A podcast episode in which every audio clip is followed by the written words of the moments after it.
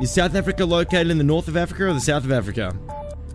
Uh, pass. South Africa is located in the south of Africa. That makes sense. It does make sense. I mean, when you say it again, Yeah. you say it again, that makes. yeah.